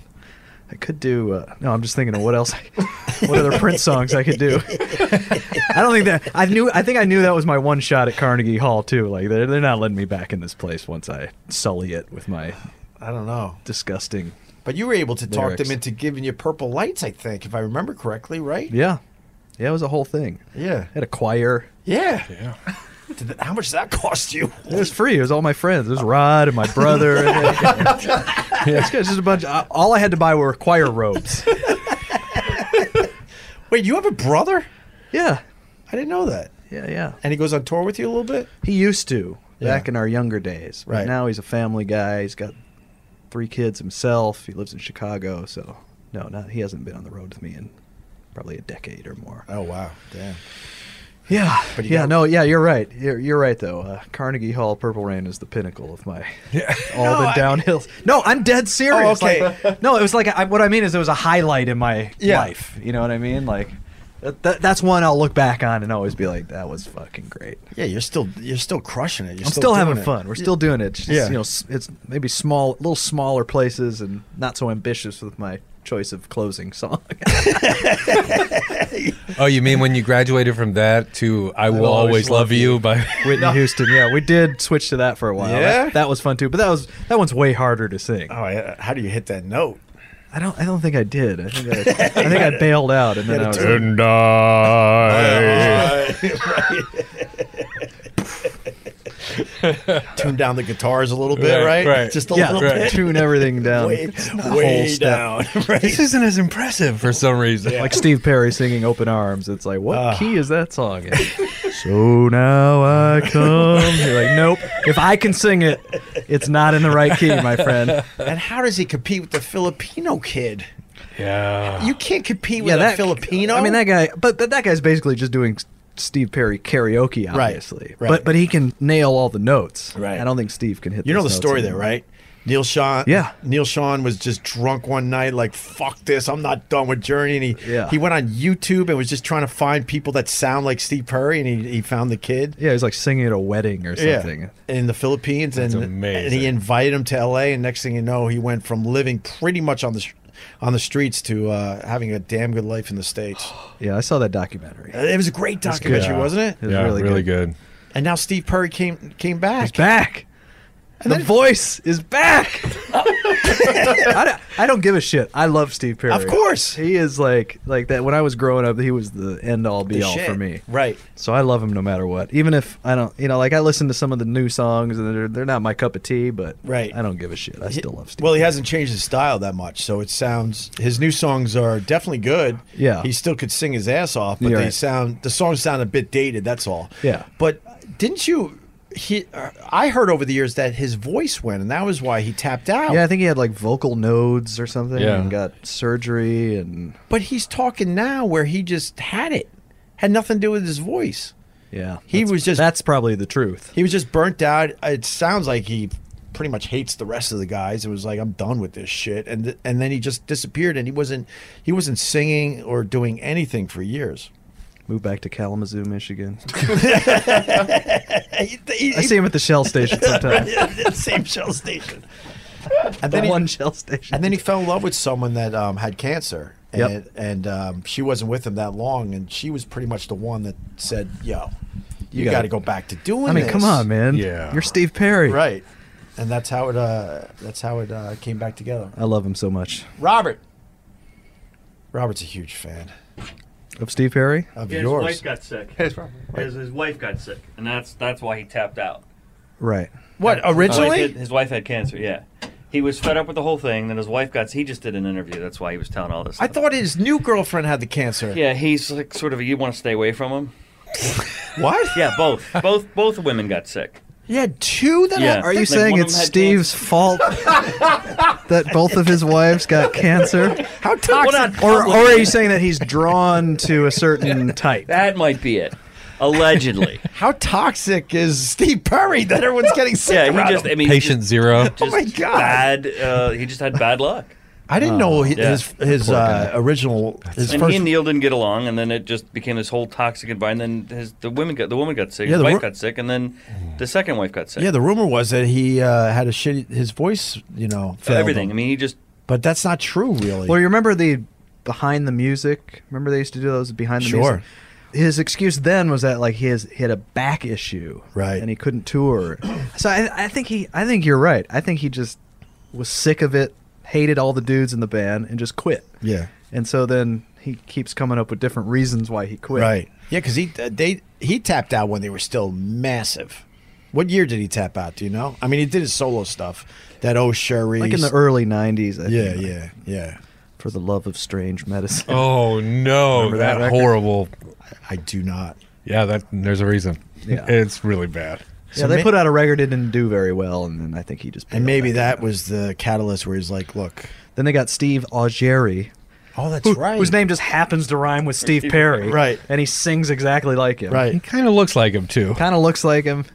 Yeah, And then who's the other uh, Dean uh, Castronovo. Castronova. or Castronova. Yeah, He's- drummer. He's a drummer. He sings a few songs. Yeah, he's just like Steve he's a Perry. great too. singer, too. Right. Yeah. So, um, speaking of documentaries, did you see the Leonard Skinner one? No. Oh, is that a new one? Yeah, that's out on. Uh, I think it's. Show- Don't tell me how it ends. Jesus. oh, uh, it's it's amazing. Oh, I bet. And it's not even the documentary that they really want to put out because there's another documentary uh, that that they lost in the in the courts, and it's going to finally come out because the band members didn't want some of this footage and stuff to Oh, to really? see the light of day, and they finally lost. I, Why? I wonder believe- why. Well, I, I think it's a lot of the footage around the crash site and all Yeah. all that stuff, and I, I don't know. I, I didn't expect to talk about this today, but there, it was held up in the courts, and it finally the courts finally said, "No, you guys have every right to release this." So there's gonna be another one that comes out. Wow, that's a lot of Skinnerd, man. I love Skinner though. I like some Skinnerd. They're finally retiring. I'll watch a documentary about any band. E- Oh, with- yeah. Uh, even if I don't like the band. I'll- absolutely. Like I watched that E- Four Hours Eagles documentary. That was I- I didn't like the amazing. Eagles, but the documentary was fucking great. It was amazing. I, I like Tom Petty. He's he's The Tom fine. Petty one was but that good. that was another like three and a half hour documentary. I'm there from the beginning to the end. I, Yes. don't, I love all that stuff. Did you see the uh, Amy Winehouse documentary? Also great. Amazing, Great footage. Right. Yeah. I even like the Lady Gaga one. Oh, I haven't seen that one. oh, Rod, write this down. Lady Gaga documentary. We have something to do tonight. Not a big fan of Lady Gaga, but I, I actually like documentaries in general. Love them. Yeah, me too. That's my favorite genre. It's pretty much the only movies I, I watch these days. Yeah, I can't be bothered with most other movies. So, um, I think I think the, that's it. I want I want to. Let me see. We covered Steve Perry and his That's dead pretty good, wives. That's right? good. Girlfriends. We got through the old WNEW days. We did. We got. um Yeah, I think we covered everything. How's how's home life? Ambitious Mike. Home life's great. Everything's are- good at home. Dare dare I say, are you still married or Yeah. Is uh, wow, that's a long time. no, you were one of the first to get married. Dot dot dot. Really? I think so. 2003 we got married. So 15 years we've been married. Oh, but you were with her a while before that. Yeah, yeah, yeah, yeah. That's probably what I'm thinking then. Okay. Yeah, yeah. We've been together. Because I'm up to uh, 10 years marriage now. Congratulations. Coming up in uh, November, yes. But you're doing it with kids. Yeah, you didn't. That wanna- makes it extra hard. No kids or easy. I don't know. Just never wanted. Just never. eh, This just wasn't in the. We just no. We both love our lives as they are. Nothing wrong with it. No, no I, If it works for you, it's yeah, the I- fucking best. No, I'm not gonna be the one that questions it. That's all I'm saying. Well, you know, sometimes you get looks from people that are like, "Oh, no kids, huh? Hmm. Interesting." no, it's just you know, it's a little selfish, but that's okay. You do what you want to do. I'm like, yeah, it's fucking selfish. Yeah. I love my life. Right. My brother's got kids, so I, I get to see my little niece and nephews. Right. You know what I mean? My friends have kids. And then you can leave at the end of the day. I get to go home. Put on, watch a fucking four-hour Eagles documentary that I don't even fucking care about the band. And decide how many. Eat an edible and have a really eat an bad edible. time. Right. If I had a kid and I was all Oh, freaked out forget because I it. was high. Oh my god.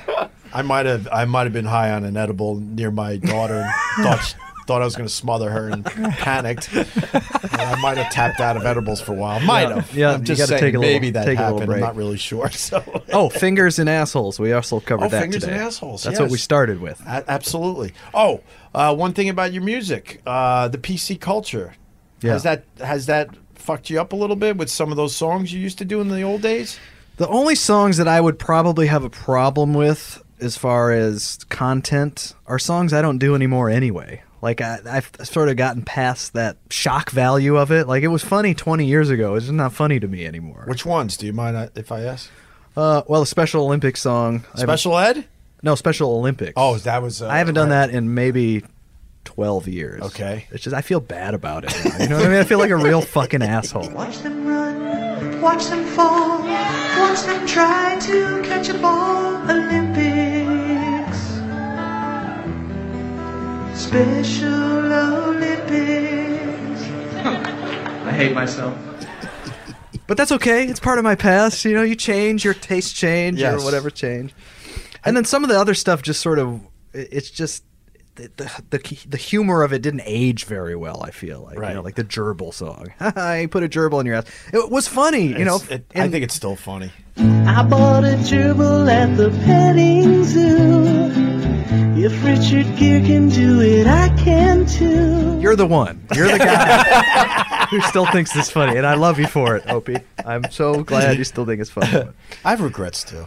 We all have. I mean, you know, when cell yeah, phones. no shit, man. when cell I phones, mean, come on. When, when cell phones became popular, you know, shoving it up girls' uh, vaginas to see if they would ring inside, you know, stuff like that. I do have some regrets myself. Oh, you feel bad about that? A little Oh. bit. Calling a priest into NEW's studio because these two, and they were hookers, were doing a double dong uh, dildo show, and I just, I thought the priest would appreciate this. It was like what's Cal- his name? It was like from- Caligula back uh, the uh, uh, the Hunger Thon guy, Bill. Uh, he's a legend in New York. You Oh, know, um, maybe we don't Harry want to. Chapin's brother. Maybe we don't want to say his name, but he he uh, ran this charity forever, and he hated me and Anthony, even though we raised the most money because we had the biggest audience. Right. But then I was an asshole one day. He's outside trying to give us numbers like how much money we raised on the last thing and autographs, guitar from whatever rock star, and I'm like, Bill, come in here. You got to check this out. It's two girls in the middle of a double dong dildo show. so I, I regret that too. then. Yep. We all have our regrets. Well, So- things we'd rather forget about in life. so I have some regrets. Yeah, you know. Well, you know. You're not like 25 years old anymore. No. So that's a I, so no. I don't have a problem with like PC culture or whatever. It, does- that- you know, my tastes have changed. What I think is funny has changed. Yeah, that's good. You got to you, You know, know. grow with it. I mean, I'm and people either come along with you or they Right. don't think you're funny anymore and they stop. Oh, pretty much well, most of the stuff I did 20 years ago, I have no desire to do anymore. I mean, I'm joking about it now, but No, I hear you. sometimes I cringe and I'm like, ah, and I try to tell people Yeah. I have no regrets. Bill Burr used to describe our show perfectly. He goes, "It would hit you when you uh, would walk outside and it's a bright sunny day, and on the sidewalk you'd feel like a piece of shit." but in studio, it made Right. sense. Yeah. and that's how I always wrap my head around it. I'm like, I guess it look, we're did, just yeah. trying to entertain people, but Right. As soon as you hit that, the more sort sunlight- of over the top it was, the Oh, man, funnier it seemed. It was nuts. Well, then we also had that shock jock label too, so it was Right. funny and also let's try to really. You gotta push one-up the- yourself all the It time. was insane. I, yeah. Um, Straight to the sun, my friend. Yep. Straight to the sun. it's good times though. Good times. Good. We had some good times back then. Yeah. Can we do another one or what? Should we do one more? Now I'm all fired up. We got to do another one. Is Rod in on this one? Yeah, let's do one with Rod. What are we doing? Let's do. Um, what do you think? Summer, summer song. Yeah, we can do summer That's a good one. That's a good one because it's about the summertime. It's fall. We've been here since the summertime. yeah, we we sure have. I just love the passion behind your uh, your songs. By the way, we we always notice Try. that over the years. Try. All right, uh, here's Stephen Lynch. He's gonna do another one for us.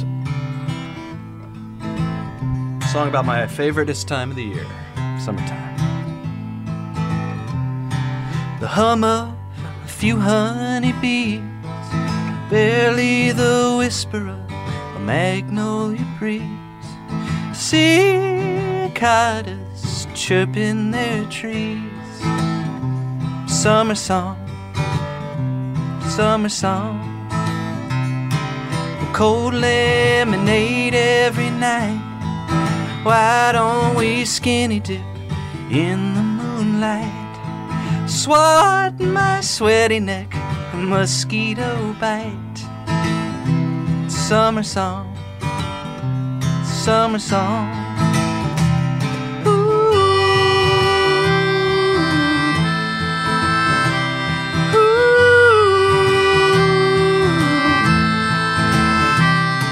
Well, kids all barefoot, in short breeches.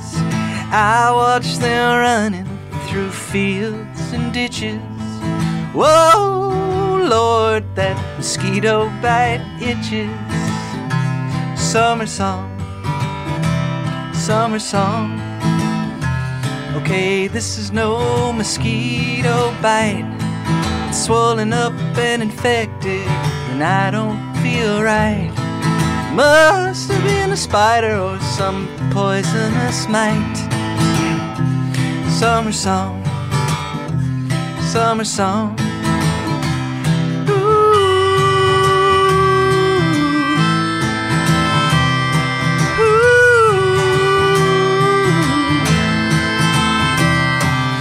I require immediate care. Somebody call an ambulance, please. Homemade ice cream and tire swings. Summer song, summer song. I feel like my blood is on fire. Sweet baby Jesus, my blood is on fire swimming hole and my blood is on fire summer song fire blood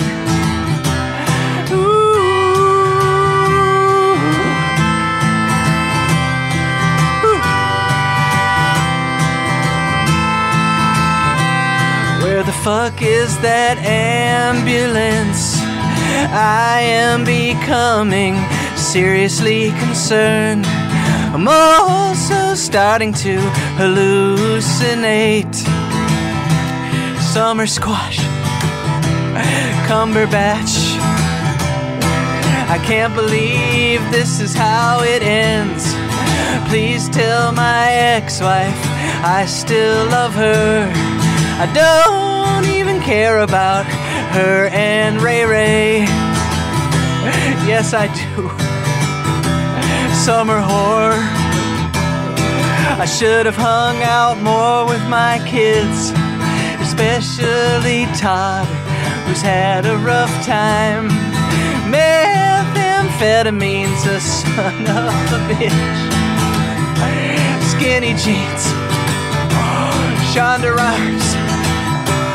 Ooh, oh God. Oh, it burns. Ooh, oh, Jesus. My blood is on fire. Oh, Jesus, I don't want to die. Oh, sweet Jesus. I'm coming, Jesus. Jesus, help me. So here we are, two hours later. It turns out I just had low blood sugar.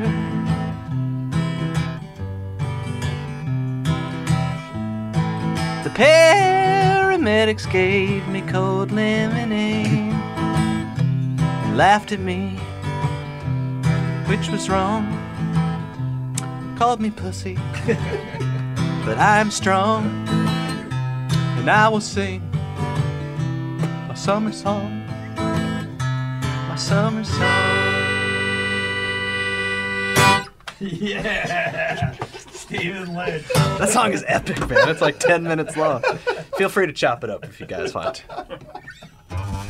I love it, man. Bravo. Thanks. God damn. Thanks, man. Well, we got the guitars, maybe one more, and then I, well, I, I only Quick, see you quick. once every five years. Maybe a maybe a classic. Maybe uh, Jeremy. she, she's got a smile. That's the best one. I'm gonna try to remember. Which one? Try to remember how to play Creep. Creep. Oh. And then B minor. No, Where were you C- starting? G? Yeah. Uh, All right, we're not gonna play. C, C minor. You're right. how about Um, one more, and we'll we'll get you out of here. If not, that's fine too. I don't want to pressure you, huh? What? You stand out. We gotta play classic. We don't let him Wait, go. wait, wait, are you crazy? Let him go. Mike, ambitious Mike, he's on. Let's it. get three songs. He's like, Obi, you play good cop. you gotta get out of here. Let's go. No. Three songs. Another song. One more song. One more, all right, All right, and, one and then more. we'll uh, wrap this podcast up with Stephen Lynch. Um, why don't we do? Uh, shit, Ryan. Oh, are you taking requests for classics? No, I am not. that is where I draw the line. You motherfucker. Um, what are some of the old ones we do in the show? I don't even remember. We do uh, tattoo. Oh, That's real old, old school. think that's the only thing I ever. Yeah, let's do this one. Fuck it.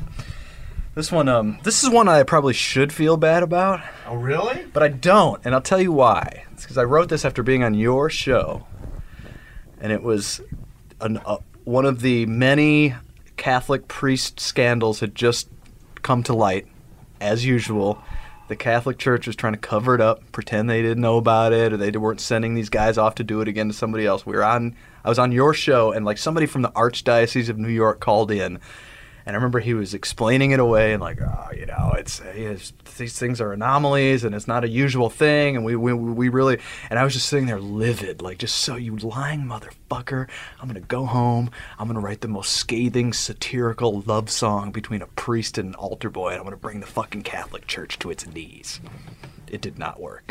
That was Bill Donahue, by the way. I Bill remember. Donahue, I yes. remember that day like it was Catholic- yesterday. God, it wasn't. Wait, that was Catholic League of New York. That's yeah, that what was, it that was Bill Donahue, who- Right. who, had a real problem with us having you know the couple have sex at St. Patrick's Cathedral. Wait, so we were the inspiration for that song? I think I wrote it after th- hearing him like no kidding talk about how you know this never happens. Right, and it was right. like everybody's rolling their eyes like, come on, Yeah. man, this happens all the time. If Yeah. You guys would just fess up about it, stop trying to cover it up. Right on.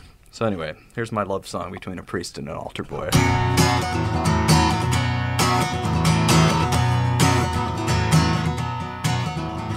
Deep in prayer, my cross to bear, I kneel upon the floor.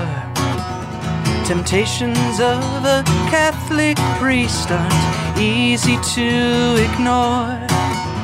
But I cannot control myself, it rips my soul apart.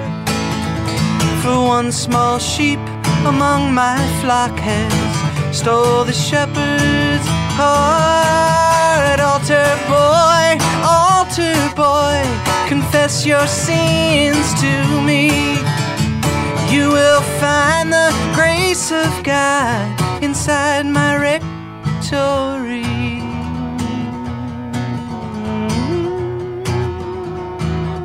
At Sunday Mass or Bible class, I catch him in my view. So I close my eyes, but there he lies, spread eagle on the pew. And when I see him in that frock, I think he looks so fine. I'll drop a couple roofies into his communion wine. Altar boy, altar boy, is it gonna be heaven or hell? You can play my organ all night long if you promise never to tell. Well, maybe I feel bad for that organ line. Our Father, who art in heaven, hallowed be thy name. If he thinks the second coming is bad, then the third one's gonna be insane. Oh, lead us not into temptation, deliver us from sin. We could pretend that he was Jesus Christ and I was Mary Magdalene. Altar boy, altar boy, confess your sins to me. You will find the grace of God inside.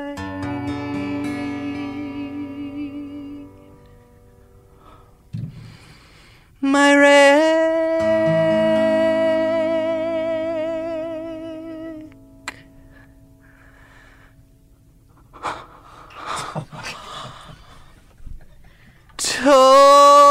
Tory.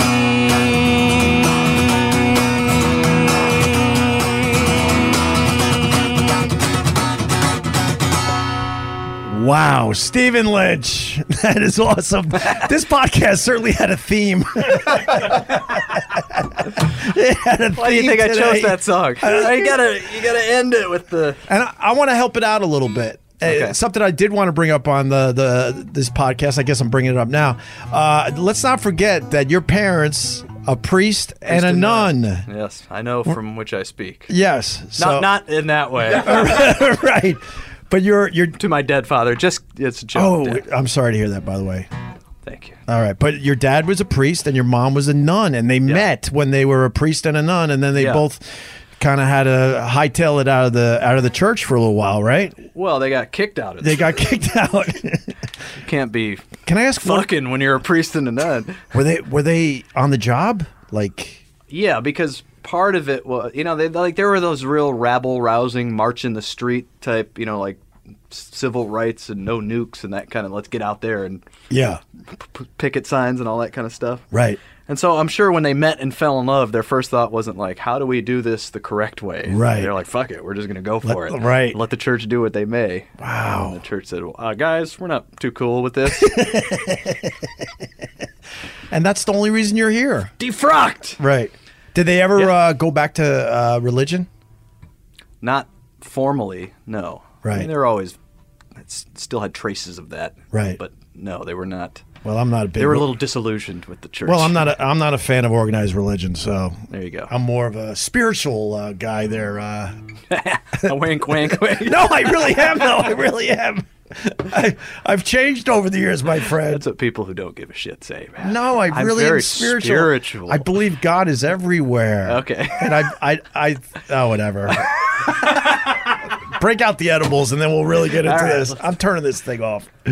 Um, whatever. But That'll be for the next podcast. But God, it was so much fun to catch up with Yeah, you. man. For real, man. Yeah, it was totally fun. Uh, Glad me- we did this. Stephen Lynch goes way, way back, and like I said, now I won't see you for another year or two, and you'll pop up again, and Pop it'll up be like again. old times. Maybe I'll run into you in L.A. somewhere, and we'll uh, kung fu it to Vegas. And That would be amazing. now Like that the- you got all this extra time, Mike's like, "Shut the fuck up, man! We're doing shows next week. We're Come trying on. to do a schedule, please." no, my full time job is the kids now, so I don't really have Ah, the yeah. extra That's time. true. That's true. yeah, Forget but about uh, and then I get to do this when when I'm feeling it. So and Rod, always a pleasure to see you, my friend. Good to see you too, man. Thank Um, all right. Anything we, we want to promote? StephenLynch.com for all your dates. Yep. When does this? When will this be available to people? Um, Monday probably. Yeah, you're playing Harris, or where are you Oh, playing playing? Harrah's in Atlantic City. We're playing the PlayStation here. Uh, f- uh, I mean, this will all be over. yeah, yeah. So Yeah. anything s- after Monday that he could promote? No, just the record coming out someday. I go on this site to look at the tour Friday, Saturday, and that's it. That's it. There's no more tour dates. It's literally the end of the tour. It's two tour dates. So you came in for the end of the tour, and now you're gonna go tap out and be It was in the Michigan. only time we were in New York, so That- So I, I lucked Yeah. out because now you're going to disappear in Michigan again. probably. All right, look, Stephen Lynch is going back to Michigan. He's going to do some edibles. Hopefully, uh, Hopefully, ho- write some new shit ho- fast. hopefully he's going to write new shit in the next five years. You know what? I'll let you know when the record's coming out. All right, We that'd can be plug nice. that for sure. All right, We can plug that. and we'll plug that. So you're not sure when the record's coming out. It's gonna be. It, it better be by the end of the year. So look for it. Okay. It'll be called My Old Heart. My old heart, StephenLynch.com. Uh, will you Yep. know uh, tell you where you can get it. Okay. That's it. That's it. All right, we did it. Joey, take it away. Nice. Nice indeed. Great guest, that Stephen Lynch. I heard him way back in the day while driving around Long Island when O&A were on WNEW. I still laugh about the time they were listening to the old Muni air checks and making fun of the little lip smacks and noises that came out of Scott along with those memorable pipes. Rest in peace, sir. Another reminder to check out StephenLynch.com to get his music or catch a show in the future please leave us a five star review. And then, if you want to be an asshole, keeping with today's theme, write something bad in the comments section. But please, five stars regardless. Go to opradio.com for cool merch, and thanks for getting us to our 50th episode. Opie Radio followbacks. So let's look out into our magic window and give a great big Opie Radio followback to the following. At Lobo underscore sound, Luis Fernando, at Luis underscore Serrano 619, at Sports Meets Beer, that's Meets M E A T S, and they got a great podcast, check it out. At Bill Algerman 1, A U G E R M A N 1. Thanks for that sidecar Photoshop, Bill. And at Jessica Rabbit 55. Follow them on Twitter because, like you, they get what we're doing here. Until next time, Joey Salvia wishing you a great day or evening because I have no idea when you're listening to this. You could be on the toilet for all I know. Just push your one out while enjoying another fun episode of OP Radio.